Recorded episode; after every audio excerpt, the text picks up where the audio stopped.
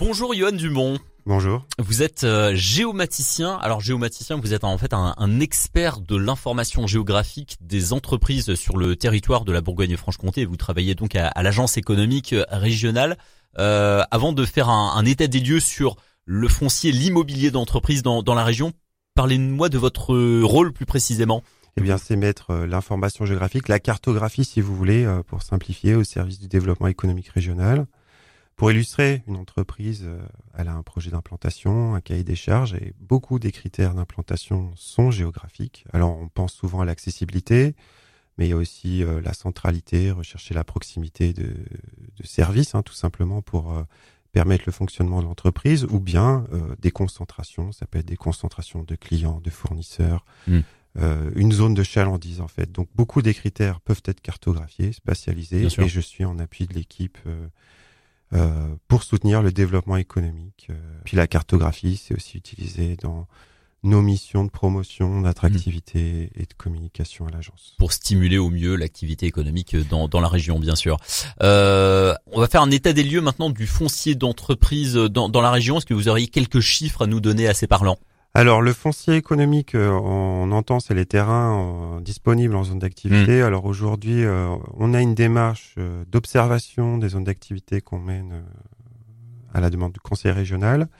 Aujourd'hui, on peut identifier qu'il y a à peu près 900 hectares viabilisés disponibles euh, sur l'ensemble de la région. Donc 900 hectares disponibles aujourd'hui où des entreprises peuvent euh, peuvent s'implanter potentiellement. Hmm. Cependant, il faut quand même alors faut relativiser 900 hectares, ça représente quoi? C'est comme si euh, je traçais un cercle depuis le Palais des Ducs et j'arriverais à peine au boulevard des Allobroges. Ouais. Voilà. mais ça sur toute la région, sur 300 zones d'activité qui sont actives avec de la disponibilité. Donc c'est pas tant que ça finalement. C'est pas... pas tant que ça et c'est, enfin, on constate plutôt une raréfaction du foncier. C'est beaucoup, c'est beaucoup plus dur en fait d'implanter des grands projets mhm. à l'heure actuelle en région. Euh, ce que je peux dire, par exemple, c'est que le plus grand tènement aujourd'hui euh, connu, euh, il est situé du côté du Creusot-Monceau, à, côté de la gare TGV. Il fait 35 hectares. C'est la zone Coriolis. Mhm. On a aussi en région des sites qui sont labellisés clés en main euh, au niveau national. On a, je vais les citer tous, hein, Sonéor à Chalon, Technoland à Montbéliard, Technoland 2, pardon, les Guinottes à Héricourt, les Voguillettes à Sens et Auxerre Park. Aujourd'hui, il y a une vingtaine de zones qui proposent des d'un seul tenant 10 hectares. Donc c'est finalement très peu quand on a des projets des fois à 50 ou 100 hectares. Ouais, euh, il y a une raréfaction aujourd'hui de, vous le disiez déjà, de raréfaction euh, du parc immobilier aujourd'hui. Là encore quelques chiffres peut-être à donner? Alors concernant l'offre en immobilier d'entreprise, alors c'est pareil, il faut relativiser les chiffres. On a dénombré euh, avant le CIMI 2022, qui est le salon de l'immobilier d'entreprise, près d'1,3 million de mètres carrés. Alors ça peut paraître beaucoup, mais je vais rapporter ça encore une fois sur toute la région Bourgogne-Franche-Comté. Sur toute hein. la région Bourgogne-Franche-Comté. Si je rapportais ça en surface de plancher, ça serait l'équivalent du centre historique de Dijon. Ouais. Pour vous le représenter. Mmh, mmh. Un tiers des surfaces en bureaux, deux tiers en locaux d'activité, entrepôts et autres locaux de production. Et l'offre est essentiellement concentrée dans les principales agglomérations, euh, dont la métropole. Mais mmh. La métropole dijonnaise, Besançon, euh, du côté de Sochaux-Montbéliard, Chalon, euh, Chalon, le Creux, vous citiez le Creusot, etc. Ouais. Alors au dire de nos euh, partenaires agents immobiliers avec qui on a aussi des, on travaille euh, étroitement, il y a une raréfaction de ce foncier, euh, cet immobilier d'entreprise également. Donc il y a un gros travail à faire hmm. sur bah, la connaissance, l'identification de cet immobilier.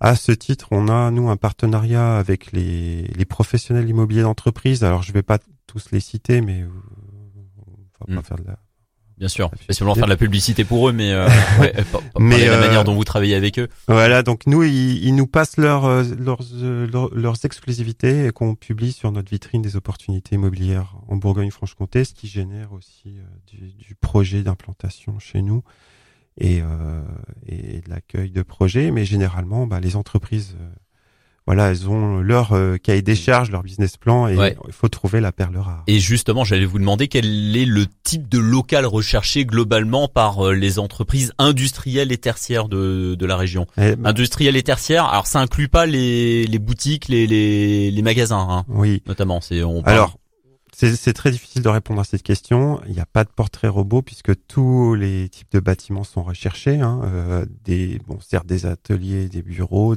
des salles blanches, des entrepôts. Mhm. Euh, on voit passer euh, souvent des, des, entrepôts sur vraiment de surface, euh, voilà, ou des bâtiments qui vont être relativement mixtes euh, avec des entrepôts et des bureaux. Mais encore une fois, ça dépend du cahier des charges de l'entreprise et du projet qu'elle veut qu'elle veut avoir. Ouais. Euh, dernier élément que l'on pourrait euh, évoquer, euh, Johan Dumont, ce sont les friches, les friches mmh. industrielles, et ce sont des zones à, à exploiter. Et là, il y a un gros potentiel.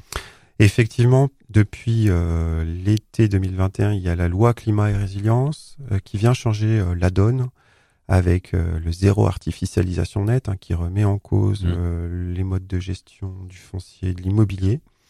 Donc le but peut-être rappeler d'ailleurs ce que c'est une friche. D'ailleurs, c'est une zone, euh, voilà, euh, c'est pas une zone agricole, euh, c'est une zone qui a déjà servi pour pour des habitations qui aujourd'hui est euh, ne sert à rien et que, des habitations, des activités, effectivement. Il y a un immeuble qui existait, un immeuble de, logement qui a été détruit et la, la, zone, la surface est disponible. effectivement, et où l'occupant euh, l'occupe euh, même partiellement ou plus, ou l'a abandonné. Et hmm. puis il peut y avoir euh, des travaux aussi. Hein. C'est hmm. dans la loi, il y a une notion de travaux à faire pour pouvoir être réemployé. Donc là, il y a vraiment euh, il faut euh, changer l'usage du foncier économique en densifiant, en traitant les friches et les dents creuses. Euh, voilà. Donc avec cette loi, donc c'est vrai que ça peut paraître beaucoup de contraintes, mais euh, la loi climat et résilience, ouais. Il y a quand même des, des nouveaux outils qui sont apportés au territoire. Euh, s'ils font l'inventaire des occupants dans certaines conditions de, de projets de partenariat ou de requalification, ils peuvent enjoindre à requalifier ou exproprier, ce qui n'était pas forcément hmm. aussi évident.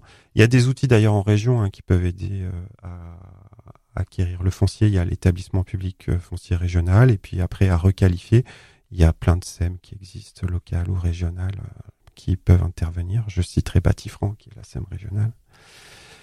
Euh, et donc aujourd'hui, en termes de friche, alors c'est un c'est un chiffre euh, qu'il faut prendre avec euh, beaucoup de précautions. Aujourd'hui, on a dénombré 600 hectares à recycler en zone d'activité. Mmh. Donc il y a quand même il y a quand même à faire. Mmh. Et on va on va pouvoir voilà, on va pouvoir avancer euh, sur ces questions-là. Grâce à la loi euh, climat et résilience, notamment, l'agence économique régionale va pouvoir peut-être exploiter au mieux ces friches industrielles. Alors, hein. euh, oui, on va dire au, au, final, parce qu'on va le, on va en faire la promotion pour amener des projets d'entreprise. Entendu. Merci beaucoup, Johan Dumont. Bonne journée à vous.